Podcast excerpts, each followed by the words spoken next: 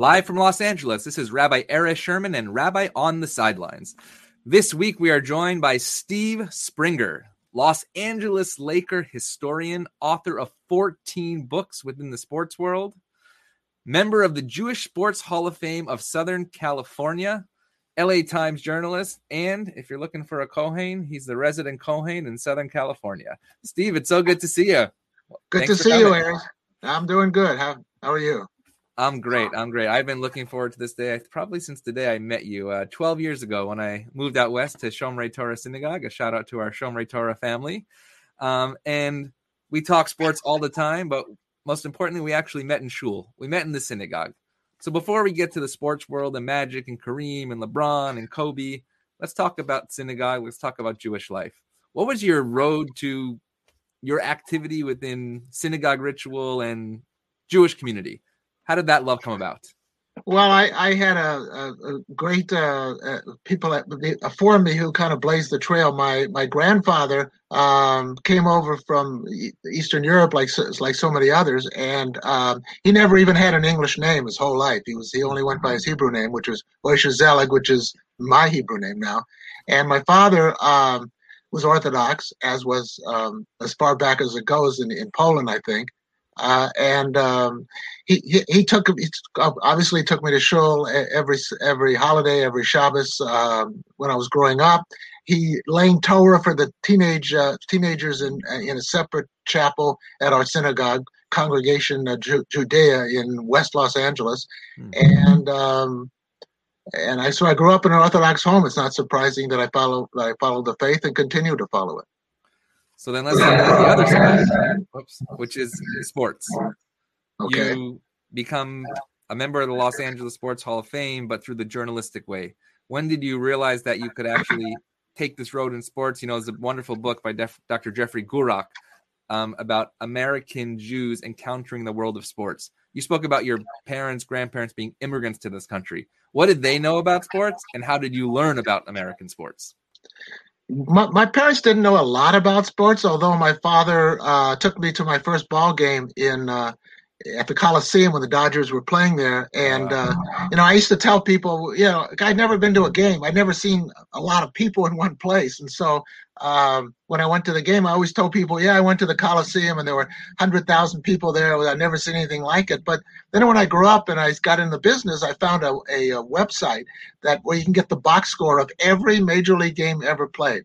And so hmm. I, I knew I knew it was uh, a Thursday in 1958 and uh, at the Coliseum, Dodgers and the Cincinnati Reds. I found it, and at the bottom of every box score, as you know, Erez, is the, the attendance. So this huge crowd I'd never seen before.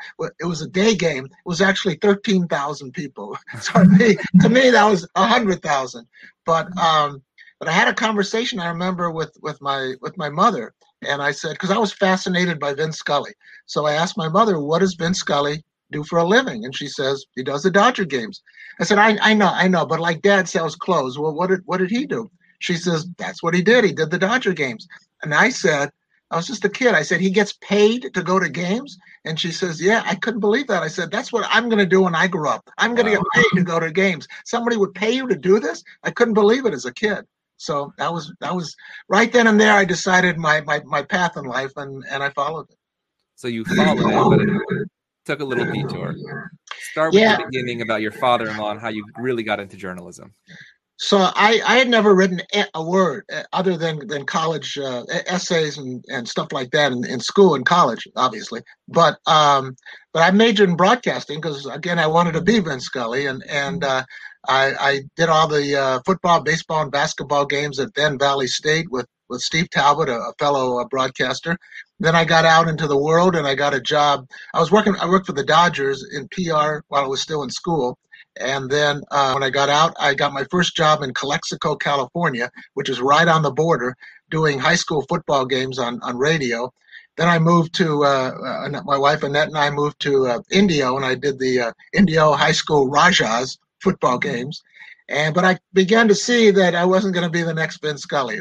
So at some point, I realized we had a baby on the way, um, and I dropped everything. I, I, enrolled in law school, and I went to work with my father-in-law in construction, which, as you, as you as you know me, that's not exactly me.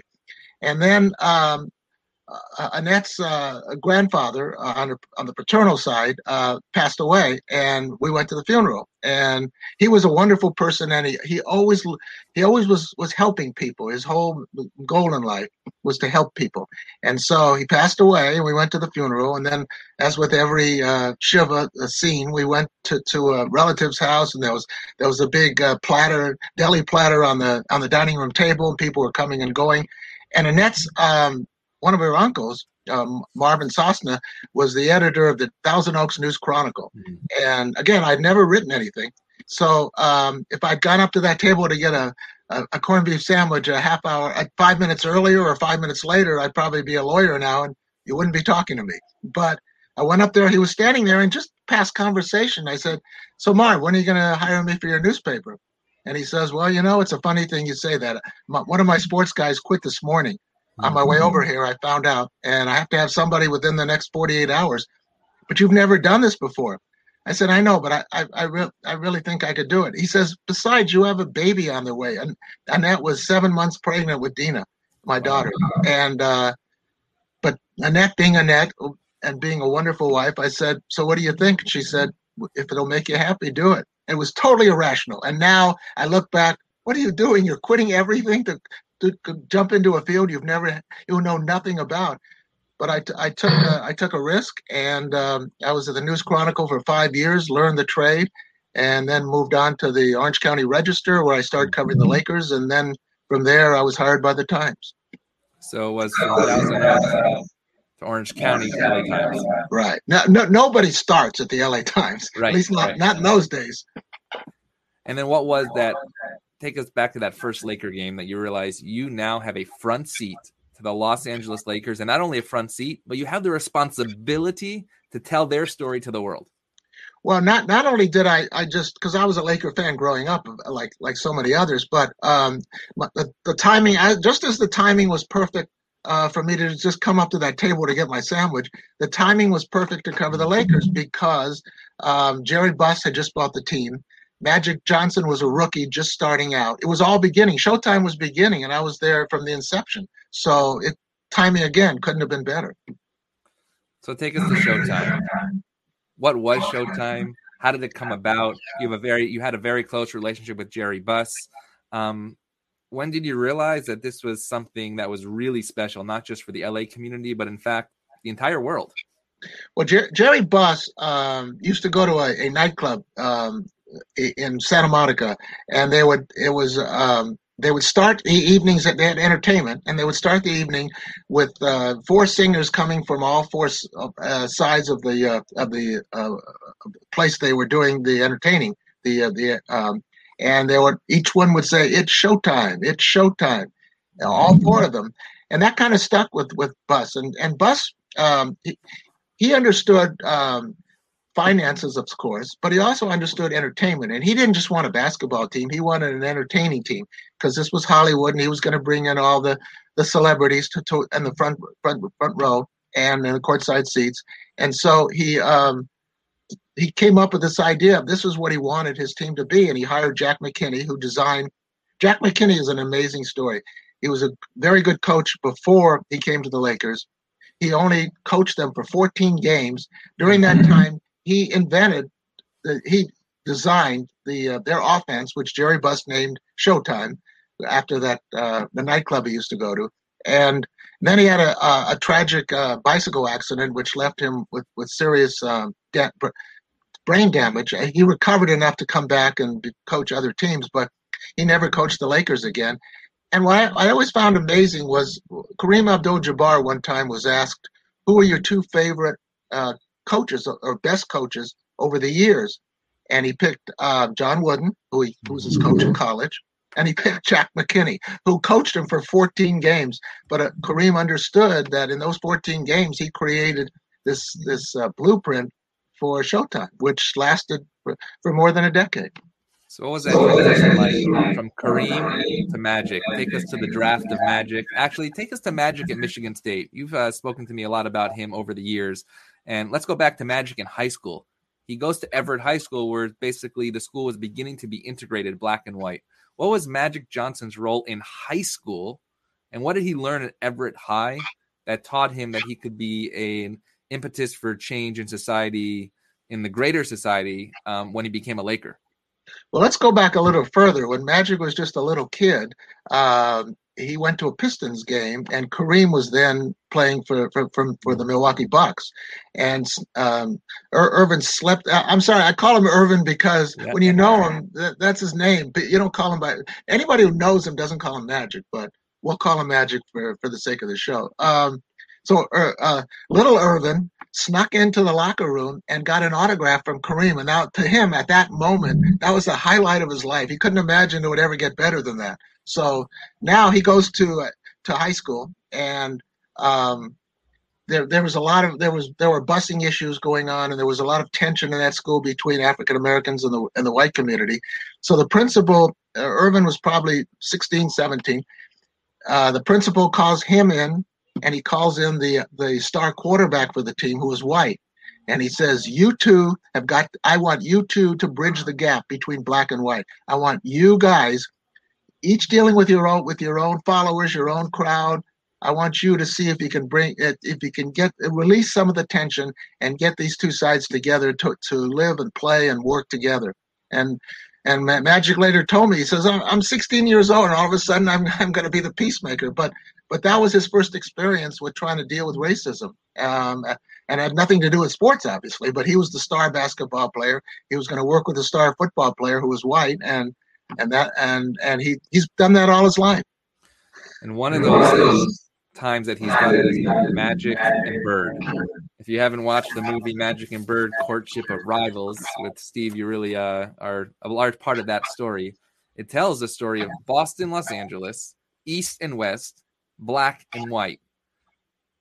Two players that couldn't be any different, but at the end of the day, end up being the best of friends to make some difference in our society. Maybe take us a little through that relationship, how they, I mean, Bird would not even speak to Magic, right? When he would see him on the court. But then that moment, I believe, when they uh, filmed the commercial uh, in Indiana, all of a sudden they realize, actually, no, we are human beings and we have stories to tell.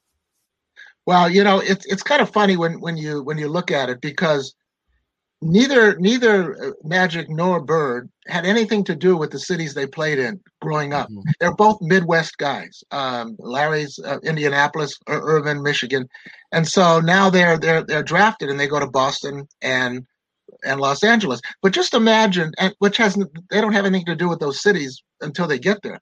Just imagine. Let, us flip it a minute. Let's say Bird goes to L.A. and let's say uh, Magic goes to Boston. Now Magic is depicted because uh, he was a great rebounder, this tough blue collar guy out there banging people around, showing showing all the muscle. And Larry playing in L.A. with the blonde hair would have been Larry the Surfer. I mean, it, it just it's so funny how they're attached to cities just and everything instead magic's tinseltown and larry's the the hard-nosed fighter um, but you're right. They they didn't. Well, Bird never got over the fact that that Magic beat him in the NC2A championship game between right. the in, Indiana State and uh, and Michigan, and of course Michigan State, and of course um, it's the highest rated to this day. It's the highest rated basketball uh, game of all time, at uh, college or pro. And so that's that's how it began. Larry Larry was still he just wanted to get back at, at Irvin in the pros. Um, and then you're right, they had the, the commercial, and, and it was actually it was actually Larry's mother when they had a break in, in the filming who invited Ir- Irvin in for lunch, and and after that, and they did, they became the best of friends, and uh, and the best of players, but also the best of friends. So you traveled with the team all over the United States with the Lakers, specifically Showtime. There was no social media where a player would tweet and we would know what's happening on the airplane what are some of the moments, let's say, of faith, right, that brought this Showtime team together that we didn't read about in the newspaper during those times, but today we would have seen on Twitter and Instagram or Facebook? What were you seeing behind the scenes that was really making this team be a community? Well, what the, what they do in the days before, now they all they have charters and they're all you know it's just the players and there there's a big gap between the players and the media and the players and the public. Back then, what the Lakers would do, they would buy out first class on, on, on our flight and seal it off. So we had like our own little living room away away from all the riffraff and it was just us. And so it was a chance to bond. We'd all go out. I mean, we go out to dinner together, all of us, players, uh, writers. There was there wasn't that barrier, and we got to know them. They got to know us, and um, you know, it was like traveling with a rock band. I, I, mean, with all the women around and all the crazy stuff that went on, but still, we had a bond um, that they don't have nowadays. And I talked, I talked to the guys who who cover beats nowadays, and they, and they agree. There's just it's all regimented. There's a 45 minute period before the game. You can go in the locker room. It's uh, you can't you can't approach them here or there. I mean, we stayed in the same hotels, flew on the same planes. We were all once we got on the road, we were all just a traveling party together, and it's so different now. And now that you have him, even in the good times, maybe take us to that moment when Magic Johnson found out that he had HIV, and I believe, uh, right, you were at that press conference, and what did that moment look like for Magic Johnson as a human being, realizing that his life was about to change? Well, you know, at the time, you know, AIDS was still relatively new to a large segment of the population. So um, I didn't know, and later, later told me he didn't know that there was any difference between HIV and AIDS. We all thought it was the same thing. So we thought, you know, he'd get he got up there and said, you know, I'm going to beat this thing. And I was sitting saying to someone who was sitting next to me, this isn't beating the Boston Celtics. This is a this is a deadly disease. He's going to die, and we're going to watch have to watch this in public. How painful is this going to be? And so there's a, a story. Lon, to back up a little bit, the, the Lakers were playing an exhibition game. They had just gotten into Salt Lake City. They were playing an exhibition game that night uh, before the start of that season. And um, Earvin got a call from Lon Rosen, who was his agent, saying, you, you uh, that, Dr. Uh, the Lakers had got a, a, life insurance policy uh, on Earvin. And so he had to do a, a standard uh, physical. And then he hadn't got the results yet. So Dr. Mellman, who was his doctor, called Lon and said, "I need to see Earvin right now." He says, "Well, he's in he's in Utah at a game. No, he's got to come back today." And he wouldn't tell him why. So uh, they booked him a flight. He flew home. Lon picked him up, and they went to Dr. Mellman's office, and they told him that this result had come back positive uh, for for HIV, and he was crushed. So he, he he didn't want to go home and face Cookie, his wife. Mm-hmm. And so he he and Lon just went to a little uh, fast food place, and they were sitting outside eating. And it's, it's one in a million. This woman walks by, and she's she does the double take when she sees uh, Magic, and she comes over. She goes, "Oh, Magic Johnson, you don't you know I work for for the AIDS Society. If there's any way, just a word from you, anything that you could tell people, it would help us. It would help raise money. Anything you can do." And then they finish the conversation. She walks away, and then Magic turns to Lon and he says, Now I'm one of them. so after that press conference, Jerry Buss collapsed in Kareem's arms in the in, in, in, backstage. It was just crushed. It was it was just hard to believe. And it's it's you know it's funny because whenever you see uh, Magic, if you know him really well, which I do, he always wants a hug. That was just the standard thing. First time I saw him after that press conference, he had his arms out and right through in my head, I'm thinking for a second, can I do this? Cause I, can I, can I hug this guy? And I did it, but it, it turned out that it's nothing like, like, like COVID. The only way you can get, uh, AIDS from another person is through the exchange of bodily fluids. It doesn't, I did a story with a doctor one time who, who told me if two fighters could bang heads together and one of them has HIV and they could hold that, those heads together and you can't pass it on. It only comes through the exchange of bodily fluids, which in a way it, it kind of it's sad that if, if Earvin had known that at the time, he could have continued to play. But no, no, people just didn't know enough about it. The good thing for him was that he came along. This disease hit him just at the time when they were really starting to develop the kinds of drugs that could control uh, HIV. And he got the, of course, he got the best, and he was able to, he was able to take his, as long as he took his medication, which he still does, I mean, how, how weird is it? We thought this guy was going to die in, in his early 30s, and I bless him, he's still alive, and I'm so thankful. But he outlived Kobe. Who, who would have thought that? You know? Mm-hmm. so, so, that's a good transition in terms of let's call it the big three. We're going to keep Kareem off there for a moment, from Magic to Kobe to LeBron. So. Kobe comes in right out of high school. Again, not part of the city, but from Philadelphia. Uh, when did you realize that he was perhaps the reincarnation of Magic Johnson, bringing Showtime back. what Chick Hearn told me one time that um, he had talked to Jerry West. He called Jerry West, and West was was puffing and puffing when he was talking. And so uh, Chick says, "What you what do you, you sound like you've been you've been you've been exerting yourself quite a bit. What were you you doing jogging or what were you doing?" He He's no, I just came from the greatest workout I've ever seen by any player. This is a 17 year old. So um, that that was that was a little. And then you know Jerry maneuvered things around so he could get Charlotte to draft Kobe and then trade him for uh, Vlade Divac. It was and he became a Laker. So but, it was a different era. They yeah. played a little differently, but did Kobe see himself as standing on Magic's shoulders? Was he trying to identify himself as just Kobe himself? What made him different or the same as a Magic? Well, he he he was he loved uh, you know he knew about of course knew about Magic and Kareem and all that, but his mission eh, that he set for himself was to equal Michael. He he wanted to be Michael because Michael was the guy at that point, and he wanted to do everything Michael did. He wanted to emulate him. He wanted to learn from him. He wanted to beat him. So his his fixation was on Michael. Michael and, Jordan. Yeah, of course. And what do you think his legacy was before he passed away in terms of his life and his career as a Laker? Better, worse, same? How did that compare? Well, you you can you know you can make the argument that he's right there. He won five titles, the same as as the Showtime Lakers. Um, he, he um, obviously he was unparalleled as a as a shooter, as a player, as an all around, as a, a, dynamic guy who who uh, who's who wanted to be the Black Mamba, the guy who was mean and and you know, and I'll I'll tell you the story of, um, to show you that there's another side to Kobe which I really liked and, and I got to know and and most people don't know it because he did. Before you tell that story, I want to share the story, share the picture right here. This okay. is a picture of Joey and Kobe, and maybe you can share that story of right. who Black Mamba was off the court that we didn't really see.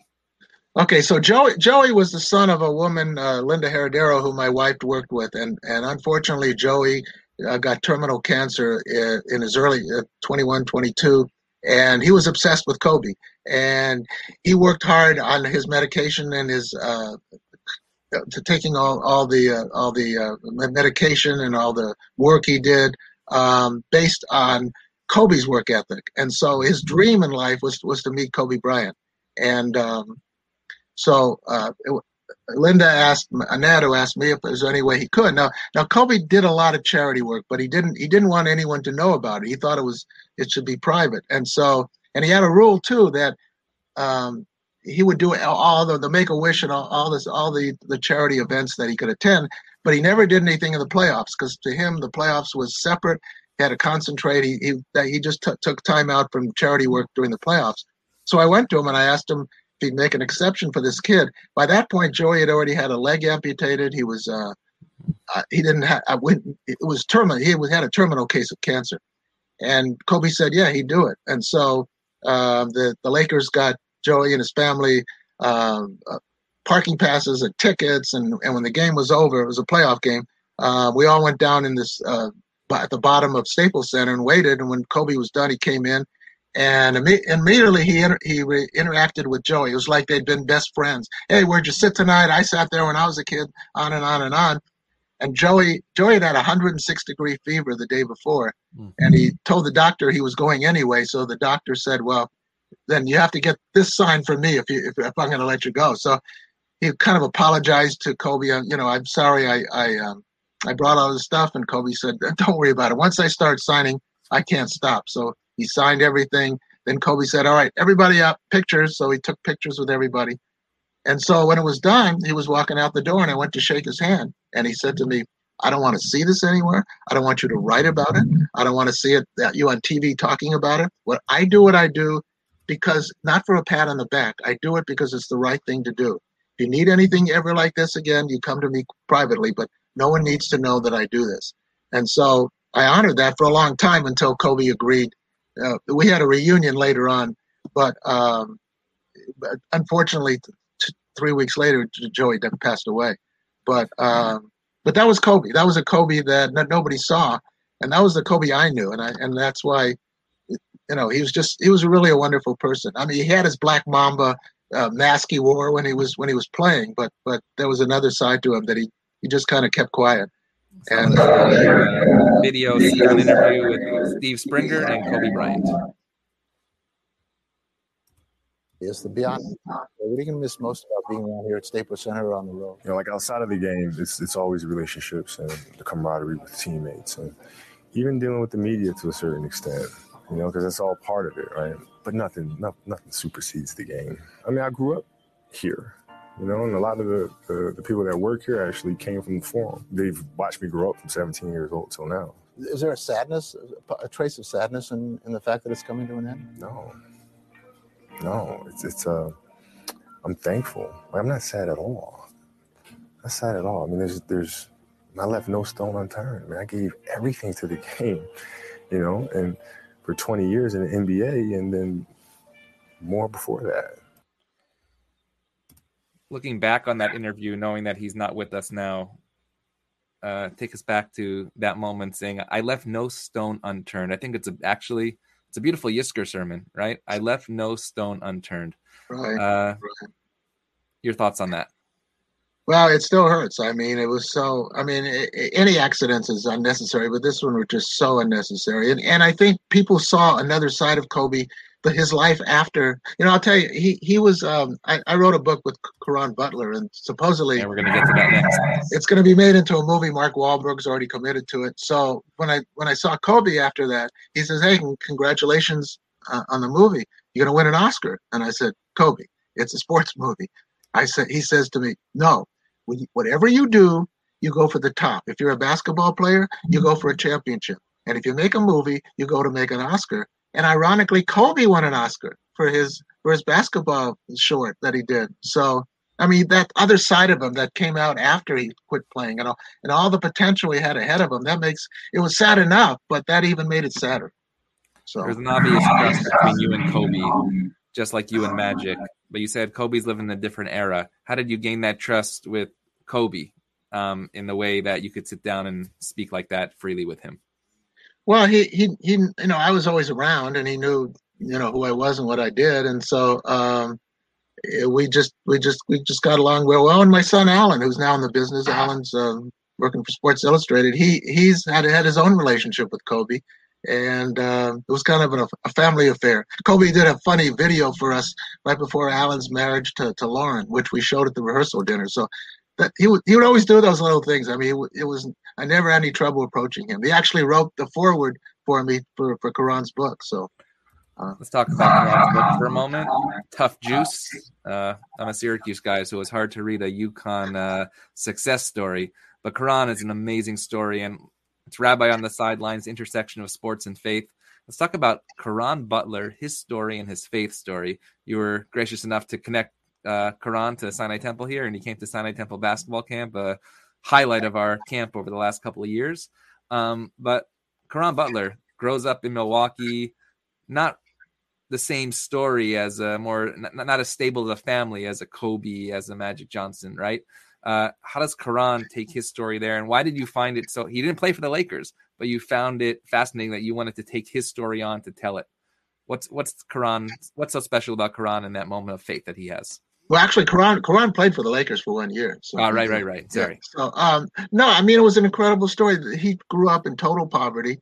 Um, he was a drug dealer at the at the age of, of eleven. I mean, he he had uh, there were there was the uh, there was a group that, that were selling selling drugs, and they did it in the basement of his house, and they tossed him what they called crumbs, and he started to put these in little blue bags, and he had a he had a paper route. So he'd, he'd get up at five in the morning, wrap his papers, put, had a little red wagon. He he put all and he put these little bags of, of cocaine, uh, crack cocaine in the in the wagon, and on top of that he put the layer of papers. And then he'd walk down the street. He'd toss a paper, toss a paper. Someone would come over, ask for a little bag. For he's charged forty dollars uh, for a bag of, of crack cocaine. He sold that. Then he went back tossing papers. It was unbelievable. And and uh, he was making four hundred dollars a day as an eleven year old and and then he got you know he grew up grew up and he got in, into gangs and um, he was the police were always after him and it was a, he was arrested like something like 15 times. Uh, but then um, he, at, he went he wound up in solitary confinement in a juvenile facility. And then um, when he got out his mother shipped him away to the east coast where he went to a prep school wound up going to UConn, became a, a star there, and wound up in the fir- first round draft choice picked by the Miami Heat. And and he now lives near me here in Walnut Acres uh, in the San Fernando Valley, and um, got three great daughters, great wife, wonderful family, and all that's. And now he goes back to Racine, Wisconsin, which is the ghetto where where he uh, grew up, and he now he now drives around in the patrol car with the guys who were always arresting him, trying to keep the peace in town, and does all these charity events and gives away bicycles and coats in the winter. He's an amazing guy. He really is. So telling his story, I believe, is a way of changing things, changing children, changing communities. Is there a story or two that you have written over the years that you realize that when you wrote these words on paper or let's say on a screen nowadays, that this was going to make not just reporting an event or reporting a game, but this was had the ability to change something, not just in sports, but outside of the world of sports as well? Yeah, I mean, you you, you have an ama- you have an, uh, an amazing um, platform, but you also have an amazing responsibility when you write, and especially back in the day when everybody bought the newspaper. The LA Times on Sunday had over a million readers, which they figure three to five people read a newspaper. So we you got an audience of five million people. One of the things I did after after the riots here in the '90s, uh, the Watts riots, I sat down with, with Magic and we, we did a he did a I did a Q&A with him in which he started talking about about building up the black neighborhoods, about bringing in industry, about bringing in stores and and jobs. And that story got got a great acclaim. Uh, I, I did a story. Uh, I, we I was part of a group. We broke down a a gambling operation, but which based on my story, the FBI interceded and shut this group down.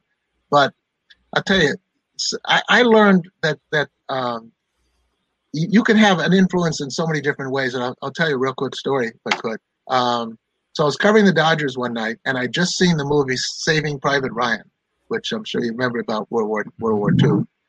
And um, so the PR guy comes by and says to me that uh, this guy this guy has terminal cancer. He was he was he was in the landing at, at Normandy, and he was dying, and he'd spent Eric Karros, who was his favorite Dodger, had spent 45 minutes with him if you want to put a note in in your story.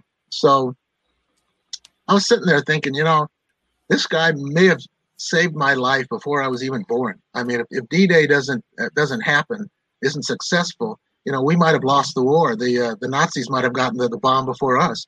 And so, I, what I did probably wasn't professional, but I, I was I just did it. You know, I I, I said you've written thousands of stories, sports stories. You know, you always put the in the lead, the score, and all that. You know, messing around with that. But I, I didn't do that. I, I I, I can't remember his name right now, but I used his name at the, at the, to lead off the story at the top of the sports page. Joe Jones is a big is a happy man tonight, even though his Dodgers lost because he's got to spend 45 minutes with his favorite player. And um, and I know, see, back then before the internet, there was only one edition of the paper, and our deadline was 10:30. And I, when you're covering the Dodgers, you're the last thing in the paper, and you've got they have no time to do anything other than look for for grammatical errors or misspellings. So I knew it was going to have to run. They may not like it, and they may talk to me about it tomorrow, but tonight they're going to have to run this. So I wrote wrote it like that, and, and you know it, it, was fine. And then so uh, about two weeks later, I got a call from a woman. She says, "I'm Barbara Smith um, you wrote about my father. I want to let you know he passed away last night. And I said, well, I'm sorry. She says, don't be sorry. What you did, our family will never forget. He had that paper right by his, his hospital bed, and everybody who came in, he showed it to them. And um, you made the last two weeks of his life so, so enjoyable. And so I, I realized that, that, you know, you can have such an impact just with one person. But, and funny thing is, I was, I was in, in the Dodger locker room after that, and uh, Eric Karros says, "Hey, I saw your story." I says, "Yeah, well, you know, I just saw Saving Private Ryan," and Eric says, "I just saw Saving Private Ryan too. That's why I spent 45 minutes with him." So we laughed about it that we'd both been so affected by this guy that we we each done in our own way.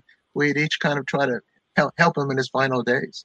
So you covered all the big LA teams: the Lakers, the Kings, um, the Dodgers, UCLA basketball.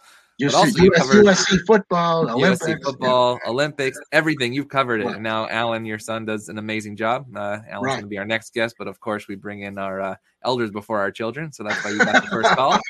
Um, but the boxing you've also covered, and one of the people you've covered was actually uh, Dmitry Salita, who is a Right. Russian Jew.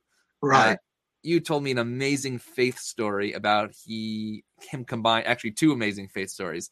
Tell us about a Saturday night bout with him, and then also maybe uh, how he got into uh, one of the boxing matches that he didn't really have a ticket to.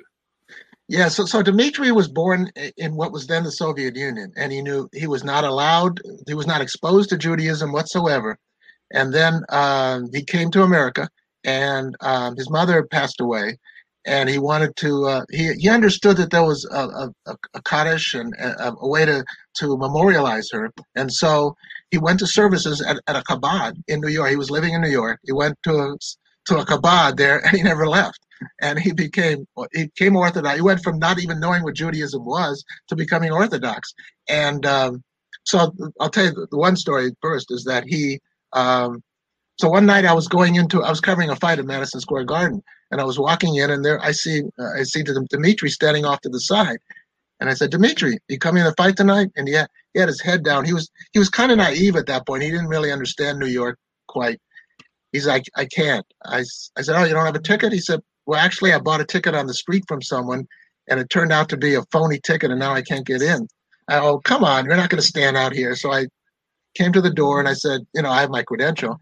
And I said, This is a fighter. He needs to come in too. And, and the guy looks at him, the bouncer looks at him, and he says, um, Well, how do I know he's not going to co- cause, cause me problems? I said, He's an Orthodox Jew. He's not going to cause you any problems. Let him in. So he, he got in that, that way. But um, after he became a professional fighter, we I think it was the MGM Grand. We were in Vegas. Um, it was a Saturday morning, and somebody called me. We're staying in the same hotel, the MGM, of course. And he said, um, "Could you come up to, to Dimitri's room at nine o'clock? We, we need a minyan to to do uh, the Shabbos morning services." So I mean, that's the kind of relationship I had with him. Um, and, and but he he he, had, he would fight on Saturdays on Shabbos, but he wouldn't fight until normally the, the he was a, a- just starting out his boxing career, and those guys fight early, and then the, the big fights take place eight nine o'clock at night.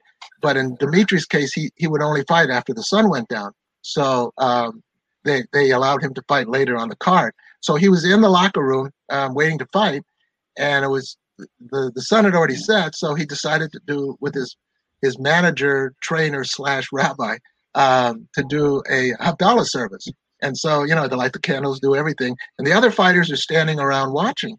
And so one of the other fighters, I think, lost his fight. And he comes in the locker room and he says to to uh, Dimitri, could you teach me how to do that thing with a candle where it helps you win? Because Dimitri won his fight. He says, could you teach me that thing with the candle that that that helped you win the fight? and and so the, in the minds of these other fighters, lighting that candle and doing the Havdalah was the way to win a fight. So I thought that was pretty funny. Ben Kodesh Lechol to separate the uh, sacred from the uh, from the ordinary. The, the Yeah. other, the other, the- well, let me one, one Yeah. other real quick uh, story about um, faith and and sports. So one one year um, there was a fight that was happening during during Pesach, uh, one of the first two days of Pesach, and so um, so many people, uh, not a lot, not a not a lot of fighters, but so many people around boxing, promoters, publicists, writers, are Jewish.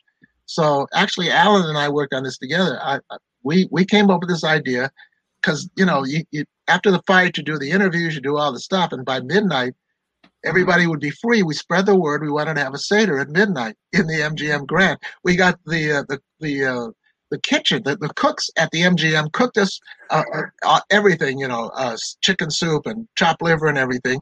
We had a real good turnout at, at a ballroom. We got we got I, I forgot how we got the haggadahs but we did. And we had a um, one of my more memorable, um, most memorable uh, seders. It was my wife came with my daughter, and Alan was already there working, and we got a full table, and we had a seder from from midnight to two a.m. What great seder. So So when I ask you, uh, is there faith in sports? How would you answer that? It, well, there's there's uh, well, it's it's obvious. Uh, Every every every player scores a touchdown. The first thing he does is look, look up to the heavens. I mean, well, whatever your religion, everybody, you know, athletes as a, as a rule are very superstitious, and religion is a big part of, of what they they have to wear you know there's they're crazy and they have to eat the same food at the same time if they win and if they uh, Rogie Vachon, who used to be the goaltender for the Kings, he would, if he lost a game, he would drive a, a different way home than, he, than normal. And so someone said, we must have tried every street in LA because he lost a lot of games. But anyway, they, they, you know, they each, in each faith, they, faith is a part and they, they believe that, you know, I mean, it gets ridiculous when they talk about God's rooting for our team versus the other team. That's a, that's a little far out, but no, they're all, you know, their faith is all through uh, sports for sure. And then you've done some pretty crazy stories too outside of the major sports world. One is Captain Phil Harris on your time on a fishing boat, I believe. Tell us that story and how, how do you find these people to tell these stories and why was that story important to tell?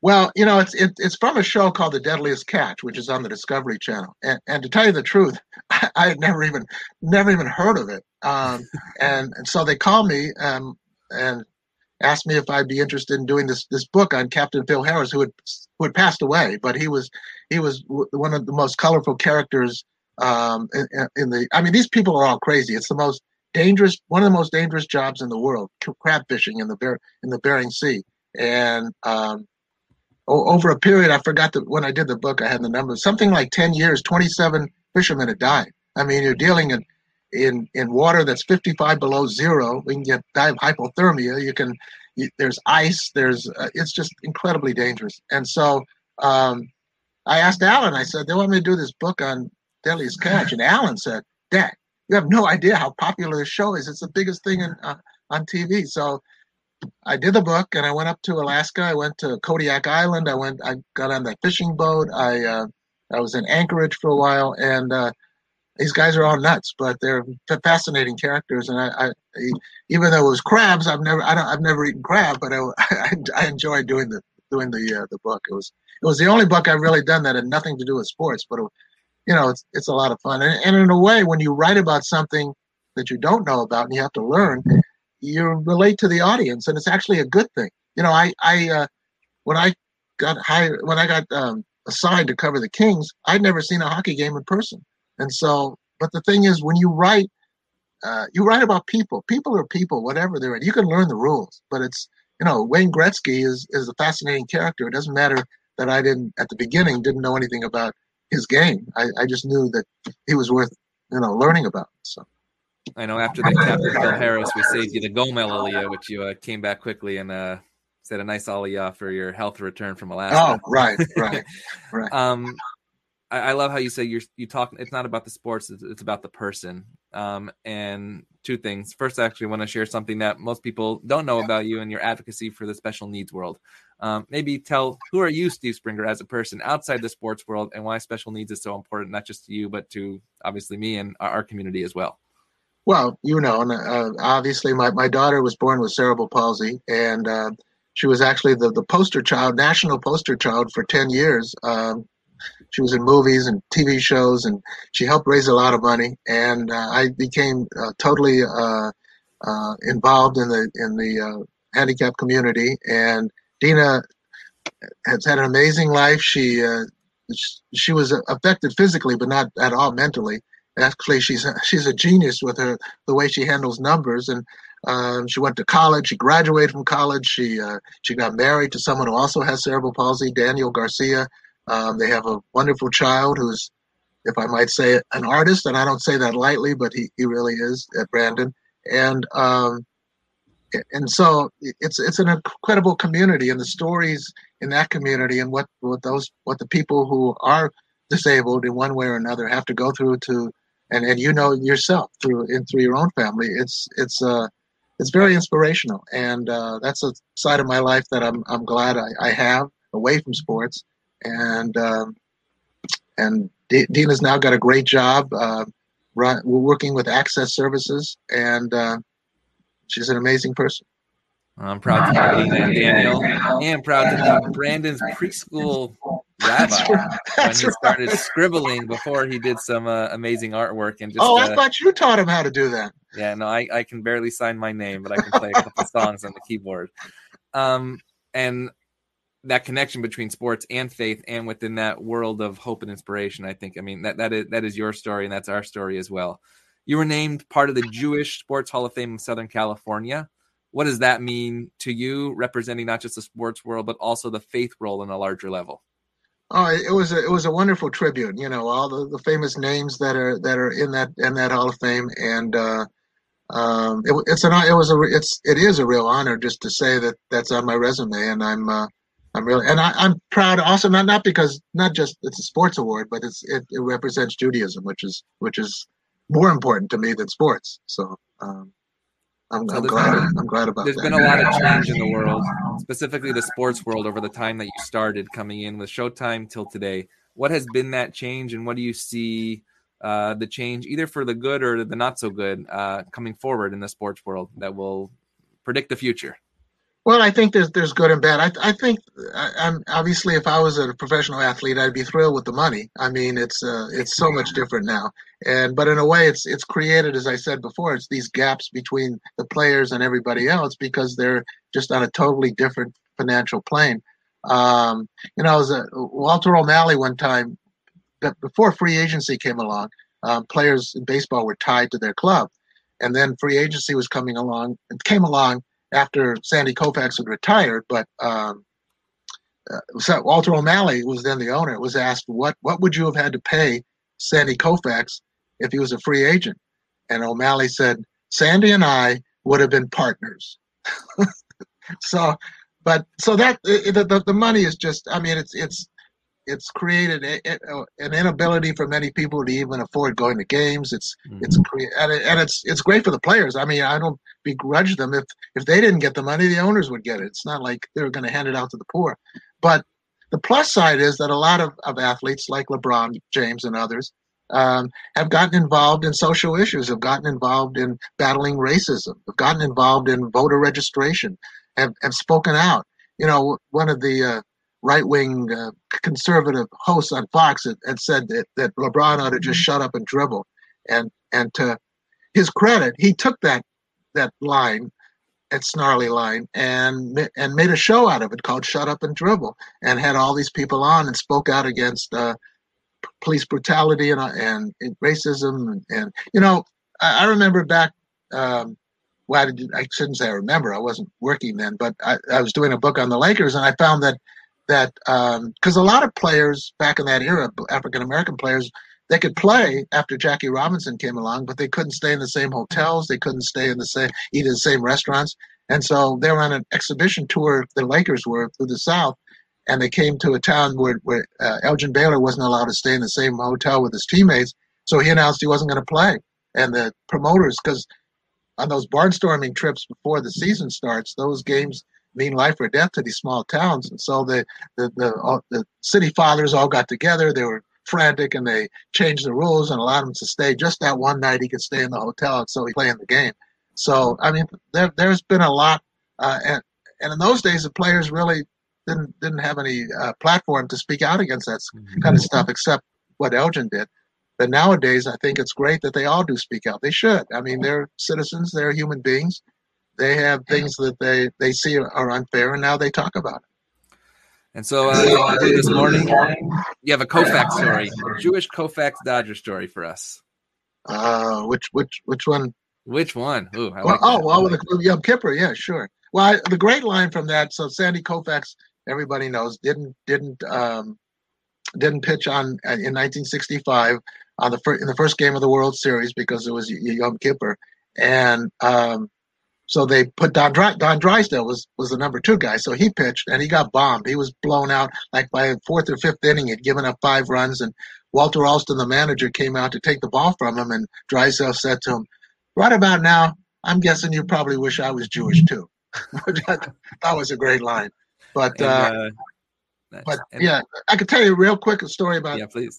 Okay, so I'm I'm working for the Dodgers, and um, I'm a kid. I'm 18, 19 years old, and I got interviews with Sandy Koufax, who I whose poster is on my bedroom wall. You know, and I'm no, normally I didn't get nervous interviewing athletes, but that time I was nervous, so I, I had a tape recorder and I went up to him and I asked him if I could interview him. I'd never spoken to him, and he says, uh, "Yeah, sure."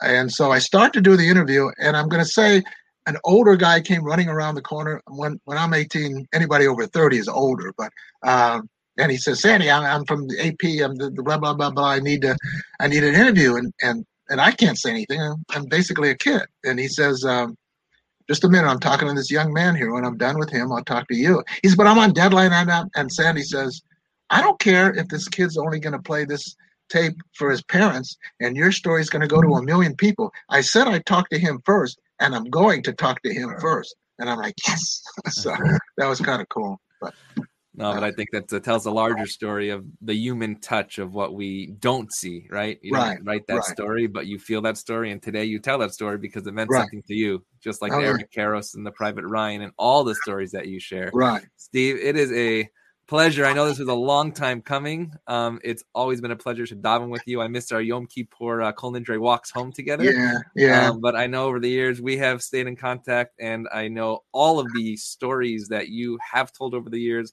have made such a difference, not just to your audience, but to uh, the sports world, to the Jewish world, and to the uh, to the world at large. Steve Springer, Los Angeles Lakers historian. Los Angeles Times journalist, member of the Jewish Sports Hall of Fame, but as we like to say here on Rabbi on the Sidelines, a good old mensch. Steve, it's good to see you, and thanks so much Thank for joining us. Thank you Have a so good day, much, everybody. Thank you. Thank you.